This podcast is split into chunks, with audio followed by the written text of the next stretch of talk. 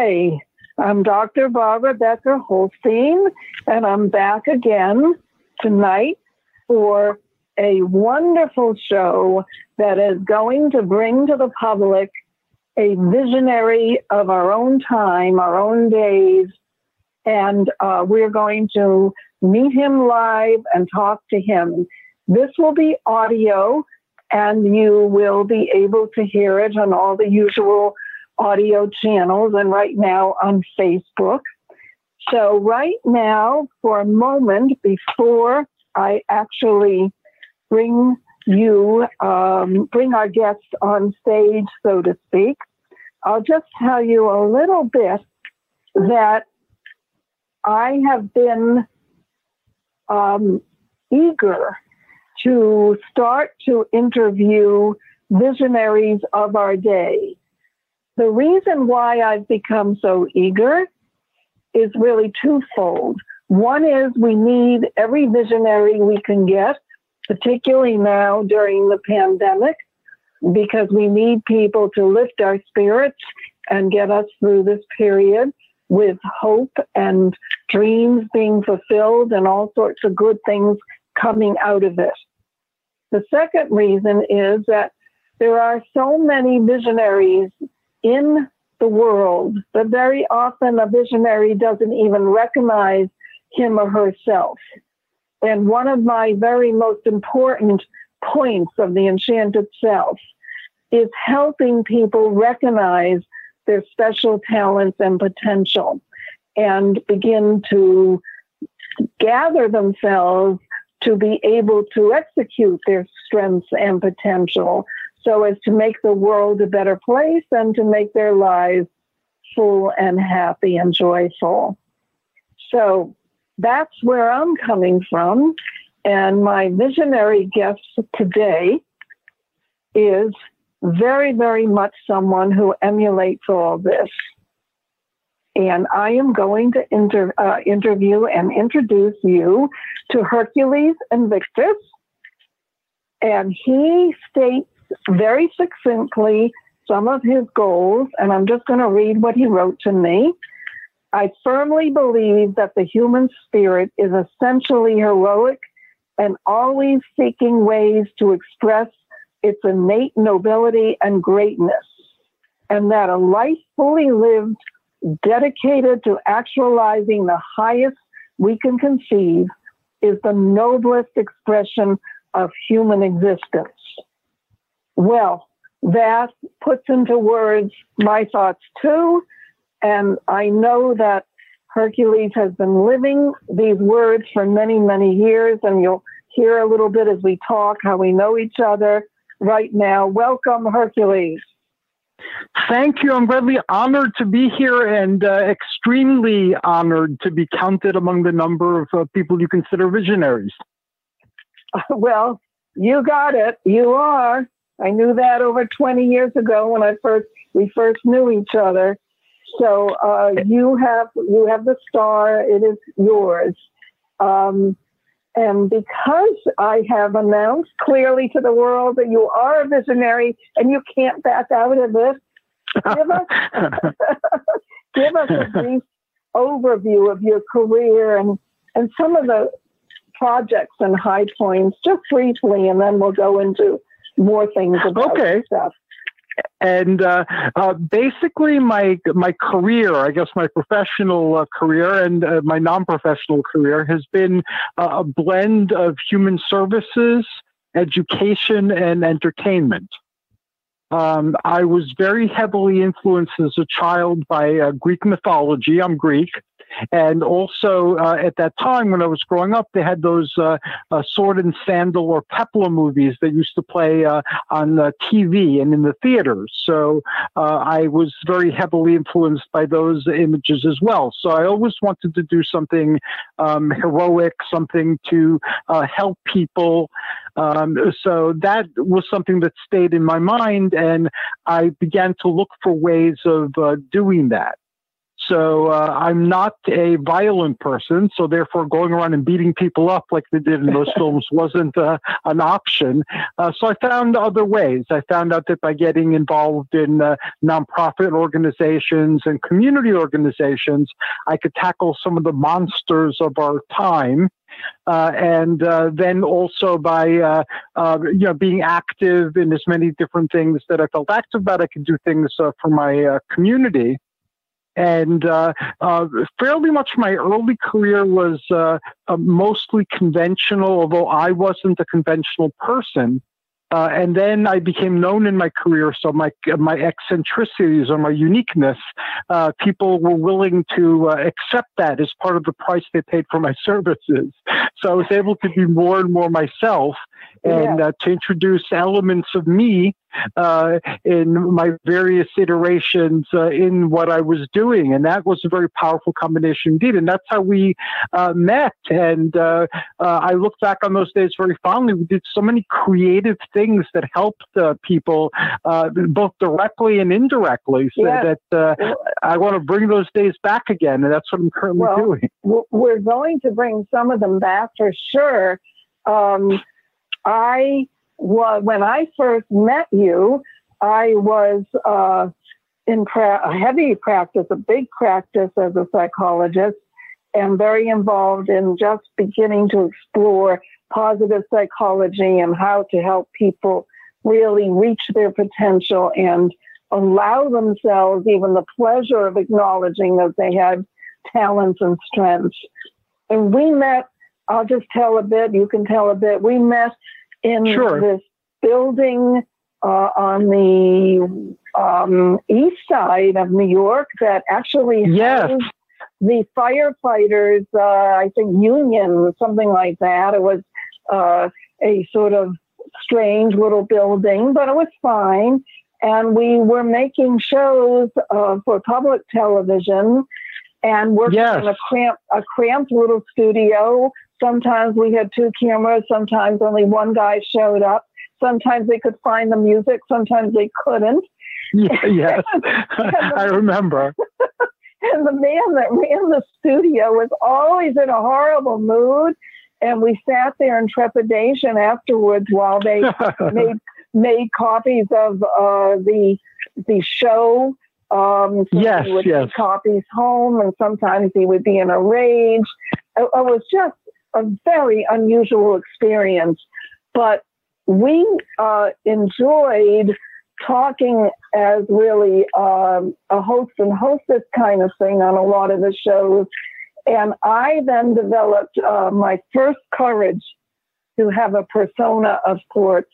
Um, and it was uh, around the, the enchanted. And what I would do would be have a kind of garden that you would come in, uh, you know, and visit me. Yes. and I would be dolled up in a hat and flowers on the table and uh, some goofy jewelry and whatever. And basically waiting in my enchanted garden to have you speak with me or who have other guests at times.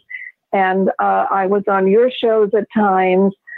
And um, I love that because it released in me you help me really be willing to go out of the box as a traditional psychologist um, because you know you go into a career and there's so many standards how can you break out of the box and still right. do good ethical work and for sure i can't interview you without acknowledging that you had an unusual persona that you used in those days. And um, can you tell us just a little bit about what you were doing and, and how, you, even if you're if you're willing, how you dressed for the show and everything? It, it was great. Sure, and and I'll I'll put that journey in a larger uh, context. Yeah. Uh, as I said, I'm I'm Greek and I was raised on mythology. And uh, um, at, at the late teenage years, early 20s, you know, everybody rebels a little bit. They start uh, feeling the, the constrictions of their culture and their upbringing. They start exploring. So um, I knew because of my education in Greek parochial school that the Greeks used to uh, do something called interpretatio, or the Romans called it interpretatio, which is when they visited someplace new, they would find equivalents uh, to what they were familiar with. So if they had a strongman hero, let's say like Hercules, uh, they would see Thor, they would see Samson, and they would say, "Oh, okay, this is the Norse uh, Hercules, this is the Hebrew Hercules," and that's how they began, you know, to understand. And like uh, the, the, God of the Old Testament, uh, for instance, he was equated with uh, Kronos or with Zeus, you know, and this way they started to make sense of other uh, people and their ways. So when I started rebelling, I started exploring, you know, looking for Hercules, as it were, in uh, different places. So um, in Norse mythology, it was, of course, uh, Thor, and in heroic fantasy, in, in the fiction, it was the barbarian character. So I I always uh, my name Panayotis, the birth name I was given, doesn't translate into English, but it can translate into Hercules because uh, it means dedicated to the Queen of Heaven. Mm-hmm. Mm-hmm. And the island I'm from, Limnos, is the island of the Amazons in the myths. It's also the island where ah. Hephaestus had his forge, and uh, uh, Prometheus stole the fire there, the divine fire, and gave it to humanity. So we had this rich mythology, and Hercules was part of the mythology. He came with the Argonauts to uh, Lemnos, and he had been there several times on his own as well, both as a mortal and then later on when he ascended to Olympus. So I had all this rich uh, mythology, and I always resonated with uh, Hercules. So um, I, I, sought out different versions of Hercules and different things, and then I would try them out. Why did my ancestors think they were the same thing? So with Thor the Barbarian, which is what uh, I was known as when we met, uh, I combined the Norse version of Hercules with the heroic fantasy version of Hercules and created, created my own uh, kind of kill two birds with one stone persona and lived that for a while and see what, what the ancients found in these uh, and the moderns found in these well, figures. And and that was my exploration. So I dressed up in furs and leather. I walked around with a sword, uh, and I had adventures. And you were the enchantress, and uh, I recognized that uh, right away. And then we had adventures together, and uh, it was a lot of fun. It was great because the most astounding thing about all this, and it's something I think people should try to understand because a lot of people limit themselves because they think they'll look peculiar or so different, they won't have a place in society. You are a very good counselor. I know that from your stories about the, the young adults, the kids, the people you've worked with over the years. And I feel I'm a very good psychologist. And yes, you are. The thank you. And um, you know, having the uh, ability to go a little bit out of the frame you know, like I'm sure with many of the people you worked with, they probably relaxed and had courage because you gave them permission, even by dressing differently, that, okay, come home to who you really are. And um, I wonder if there are, you know, you have any stories or memories of working with some uh, some of those kids or young adults and maybe you have oh, something oh, to share about that. Sure, I'll, I'll, share a couple of stories. One, uh, you know, I also like the modern iterations of the ancient heroes, which are the superheroes, and we could devote hours uh, to talking about that uh, some other time. But uh, I, my entire, um, I guess, uh, career in working with others has been helping people individually or collectively go on the hero's journey. And uh, it's like uh, there are different versions of the Argonaut adventure, for instance, uh, throughout antiquity and into modern times, and different versions are still being uh, told in comic books and cartoons and, and so forth. So I would take people on journeys from point A to point Z, let's say, knowing that not everyone will stay for the same journey and that uh, it'll be transformative, but since individuals will transform differently. Uh, so um, I, I, I, used to get people that nobody knew what to do with when I was a therapist uh, in New York because I was eccentric. They would give me like eccentric problems. So they'd send me uh, a young man. I believe he was in his early 30s, and they said he doesn't talk. He just says his name and yes and no. And Mhm. they didn't think he was very uh, intelligent.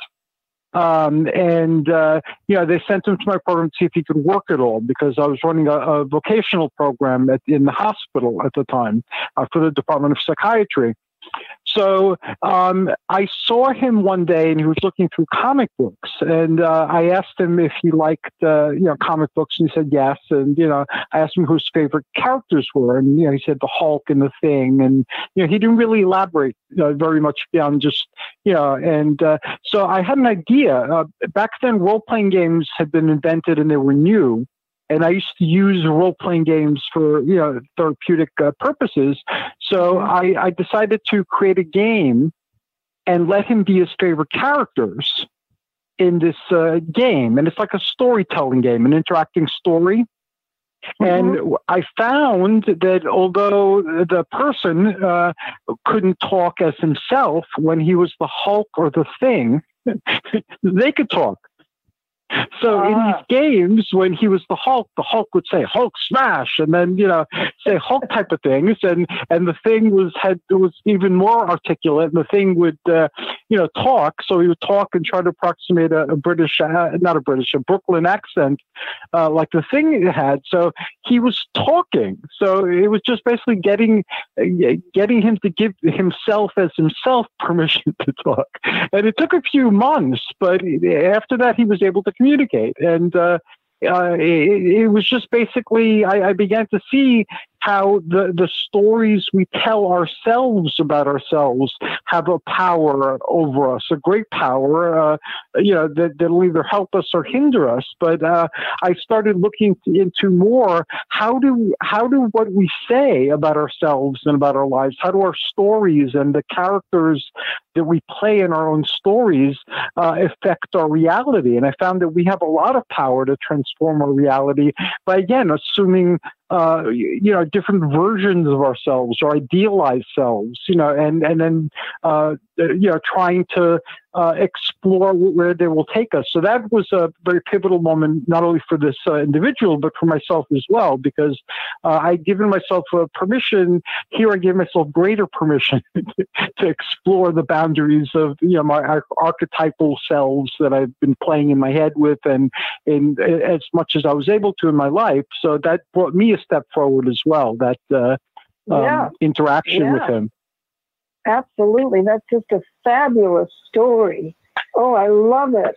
And um, I'm thinking that I'm also thinking I'm not even sure that I could have become a filmmaker uh, without the interaction and time we spent together on those shows because I had to really stretch back to when I was a child and the very early yearnings and talents I had, when I say very early, like around 8 to 12, that really never could flower after that, except I would love to go to a good movie or see a play or read a book. But the urgency to create in those modalities hadn't had any chance to develop.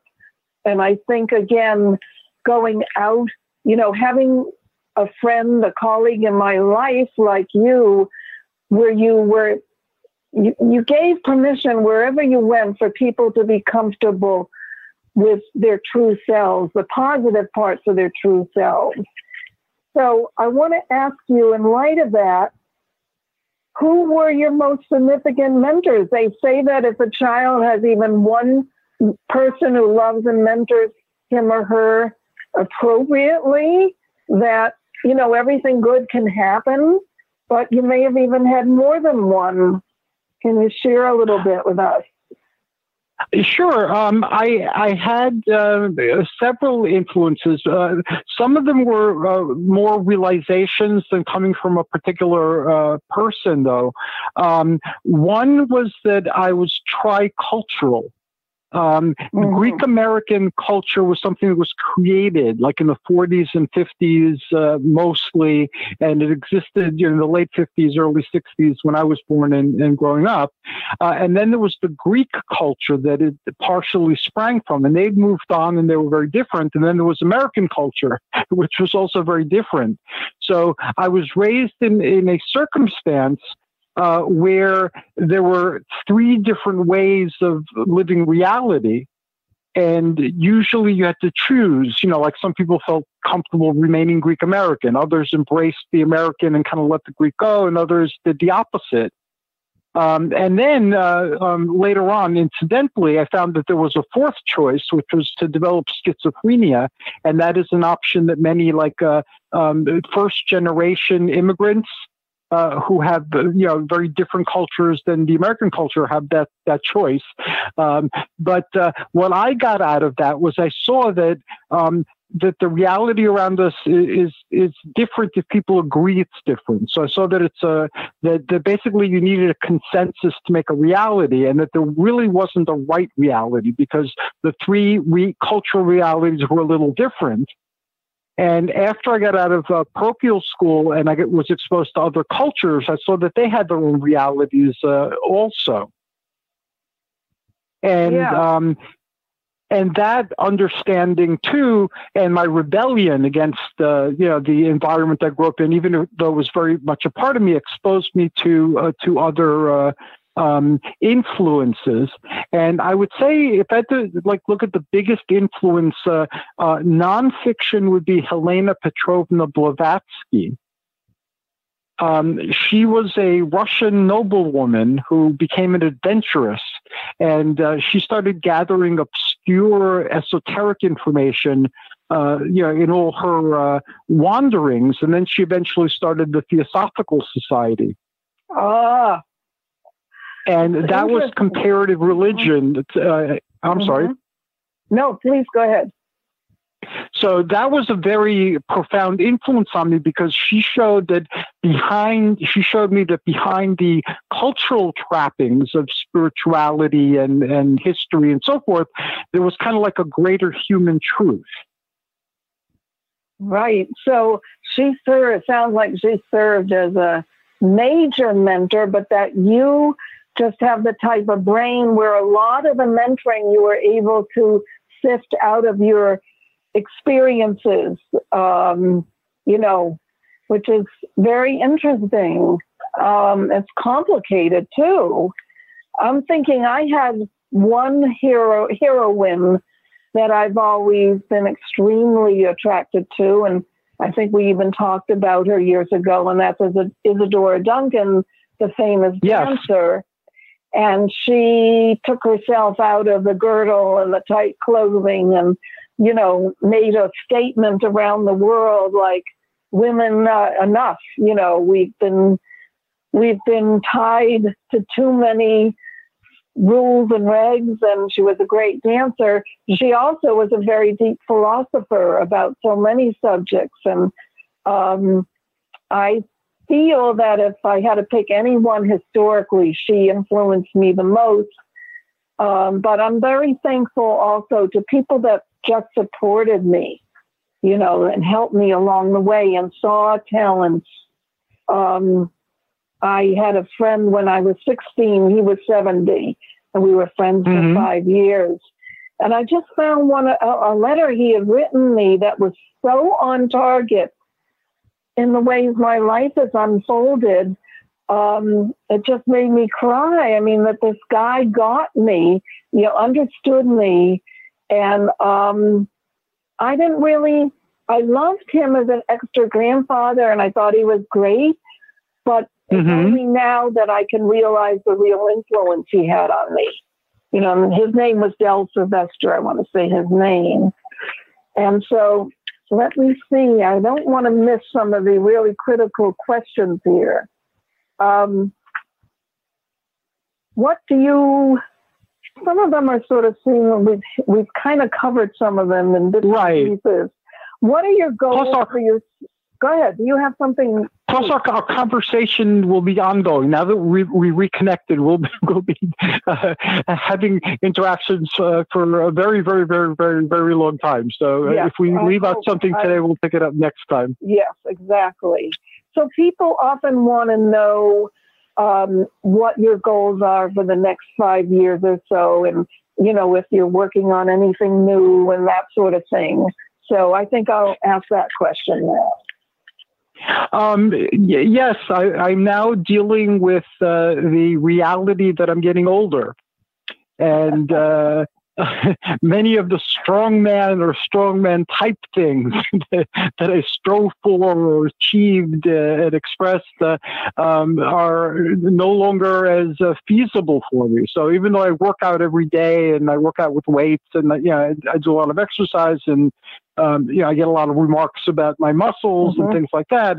Um, I really can't uh, balance as well as I used to, and I can't lift uh, uh, uh, as, as heavy things or and, and Mhm. hold them for as long as I used to. Uh, so I have to do something uh, different. And uh, so now my life is an exploration of, of those uh, things. And uh, now, with the world the way it is with the um, um, coronavirus, uh, a lot of the plans that I had set in motion, worked on for the past few years, that would have evolved, you know, very shortly into independent little businesses, uh, now they're out of the question. And um, after the coronavirus uh, recedes and we go back to a more normal existence, I, I don't know if they'll even be feasible uh, anymore because they involve doing Mhm. things in like senior centers and with uh, kids and after school programs and, and things like that. So those those are all high contagion places. Um, right, right. yeah, so I, I need to rethink all that. Uh, so Yeah. right now, yeah. where I think I'm, I'm sorry. No, I'm just sighing and saying, oh, well, yes, because I'm thinking of my own life with filmmaking will be a long time before people, uh, you know, kiss each other and do certain things, uh, you know, and in filmmaking, uh, it'll be a lot of trick photography or using the selfies and letting the actors and actresses Mhm. for their own filming which I hope is one of the things that will come out of the pandemic. And uh, I'll proceed on my work anyway. I'm I'm moving in that direction again too, and you inspired me to do that uh, recently to uh, pursue that uh, path again because I'm very impressed with all that you've accomplished in the, uh, the years that we were out of touch, and I'm you know it's it's really awesome. So that's inspired me to look in that direction again. I have a big plastic bin full of like all the Thor the barbarian things, which. Uh, there, there was all the things we did uh, with May Eisenberg, and then uh, Yeah. all the things you know we did together, all the things we did separately. Uh, I don't have every single episode, but I have a lot of that on different formats. Uh, and then I have years worth of audio episodes that I've done now that I've done years ago. So uh, I have a lot of content. So uh, I'm thinking of learning how to do things with that content and then uh, uh, spend a few hours a day creating uh, episodes once I have the, the, Yeah. the hang of it. And uh, I think that with that, uh, and then if the world becomes different again and we can move around and travel without the, too much concern, uh, I already laid the foundation for the other things. So I'll just pick them up where I left them off and, and move them forward. But in the interim, there's an exciting new thing to do. And also writing. Uh, I've been published in, I believe, 14 or 15 anthologies in the past couple of years. Wow. So uh, now people are bugging me. When are you going to write a book? When are you going to write a book? So I guess this is a good opportunity to uh, keep writing for anthologies and for magazines, but also to to actually sit down and start organizing the stuff into larger pictures and getting that, sharing that, you know, before I go too. I think those are all great ideas. And I think with the ease of putting things uh, up in various networks, YouTube, Vimeo, there's so many examples. Uh, it you can really play with the old material and also probably add on bits and pieces of uh, beginnings or endings or new insights or you know it's just endless and uh, yes. I think that that humanity, you know, I think we need it too because So I find that very often, once I've created something, if it doesn't take off right away, I sort of, you know, I lose the energy to really quote unquote sell it. I don't, you know, I don't mean necessarily for money, but to sell it out there. Right. And one of the things that the pandemic is doing is, I think, helping us look over our whole lifetime of uh, what we do as, as professionals and, and um, in our hobbies, our avocations, and a lot of it we dismissed just because we didn't know how to move forward with it. Right. What do you, you know? And so, yeah, I think those are great ideas. We have to stop pretty soon. So I want to ask you two more things. Sure. One is um, what advice do you actually give people just right now, today, right in the middle of the pandemic? Um, do you have any wisdom you'd like to relay? Uh, sure. That this is an excellent uh, opportunity because it does give you the time to really think. Um, so instead of losing yourself in uh, entertainment, um, take some of the time you would normally do that and look at what entertainments you're escaping into. That's often a clue as to what you want to, to do with yourself. So, like for me, for instance, uh, back in the early days before I figured it out, uh, my escape was reading barbarian books or watching Hercules movies or Conan movies. And so I always would go there um, to uh, for recreation. So that was the key to who I was because we we we like looking in mirrors indirectly. So that was one of the ways I was mm-hmm. looking in the mirror. Mm-hmm. And then ask yourself, how can I do that? And get a notebook or, or some paper and just write it down ideas. And um, I've found that at most it's taken a year and a half to figure out how to do anything. And even before we did the TV shows uh, together, uh, I wanted a TV show, and I had no idea how to do how to have my own TV show. And everybody told me I'll, I'll never in a million years have my own TV show because I'm not an actor. I didn't go to acting school and all this. Uh, but I had a notebook, and I constructed episodes and what type of guests uh, I wanted, and, mm-hmm. and, and, stuff like that. And uh, then, uh, I, you know, I, I've been on TV a couple of times where they stop you in the street and ask you questions, but that's about it. Um, and then one day I got a call from May, and she asked me, she'd read something I'd written on UFOs and wanted to know if I could be a guest on the, the show. And I said, sure, I'd love that. And then when I when I went to the studio on 23rd Street, she was in a panic, you know. And uh, I asked her what was wrong, and she and she said that her partner was just scarfed up by Jenny Jones, and that she didn't have right, a partner. Right. She could she couldn't do the shows, and she asked me if I could if I could uh, be like a co-host of the show. So she'd asked me if I'd ever done it, because then I honestly would have said no, I'm sorry, I've never done that. But she asked me if I could do it. And I'd spent a yeah. year and a plus thinking about what I would do. So I said, yes, I can do that. And even though in the beginning I didn't know where the lights, to, where to look to answer questions, if there was more than one camera and things like that, I, I, got the hang of it and I got to meet you. And then when that became more of a reality, where she wanted to give it up or do something different, I, I remember we had a conversation that how about we take turns mm-hmm. mm-hmm. doing the shows, and that's and that's how we started with our own shows. And it was a right. year and a half after deciding that I wanted a show, and there there I went. I had, I had a show. And I and, uh, remember uh, when you came to the beach uh, during yes, uh, 9/11, yes. and we were walking along the sand, and you were saying, you know, someday there'll be more TV stations. There'll be a way to to go, you know, public with the type of work we're both doing. and I really, I love that, but I didn't know what you were talking about. You know, I couldn't imagine it. And now, and you will do the same if you want it. I now I have a Roku channel. You know, yes. it took a little bit of legwork. It took uh, someone helping me to get things started, but there is a way to actually move your stuff out into the universe that things come true. And May was mm-hmm. one of your May must have been one of your earth angels. She must have just got yes. a message from the heavens and she did what she needed to do and you were in.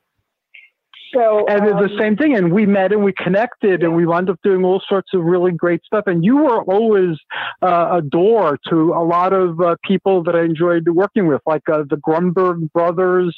Uh, they had big news in uh, New York. Uh, um, and I remember Athena uh, toward the end of that, she was drawing a comic strip with all of us as characters, uh, you know, do, doing yeah, things with yeah. uh, the Age of Heroes. And uh, um, then there was uh, Vince Wright, uh, the, the producer at NJN PBS. I kept in touch with oh, him for yeah. several years, and then we kind of lost track a, of each other. He was a great guy.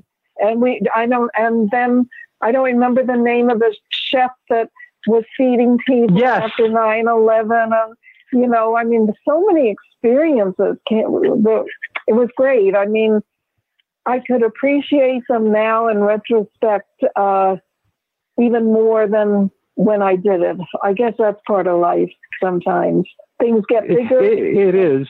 Yep. Yep and and I and I I wanted to work with you, and I, I, think we communicated several times over the years, but n- nothing really clicked at the time. So I was finally glad when we clicked because uh, right. it was so much fun working with you that I'm really looking forward to working with you uh, again. Yes, and we're going to do this a similar interview uh, for uh, the Roku show. We'll just wait till you're set up, and we'll go back and do it and we'll be that'd be awesome. Times. I just want to ask you how people can find you. Give us the details. The best way to find me uh, in the here and now is we, as we record this is on Facebook. Um, it's under Hercules Invictus. Uh, and there are a couple of uh, uh, things. There's the, the regular account, and then there's a, a, a page uh, the regular account is the one that I visit all the time. And uh, just uh, friend me. And if I have too many friends, uh, I'll know you're there and I'll uh, contact you and let you know to join the page for now. Um, and that's the best way. And I post there once or twice a day, and everything I'm doing is listed there. So that's a great gateway into my world. Okay, terrific. All right. Well, thank you very much. I look forward to the next time we talk or get together. And uh, remember, you're a visionary. It's great that you can share some of this visionary experience with others and uh, to the public.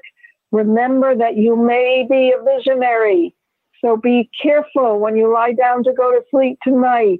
I want you to think a little bit about your talents and strengths and some of the exceptional moments in your life that were positive.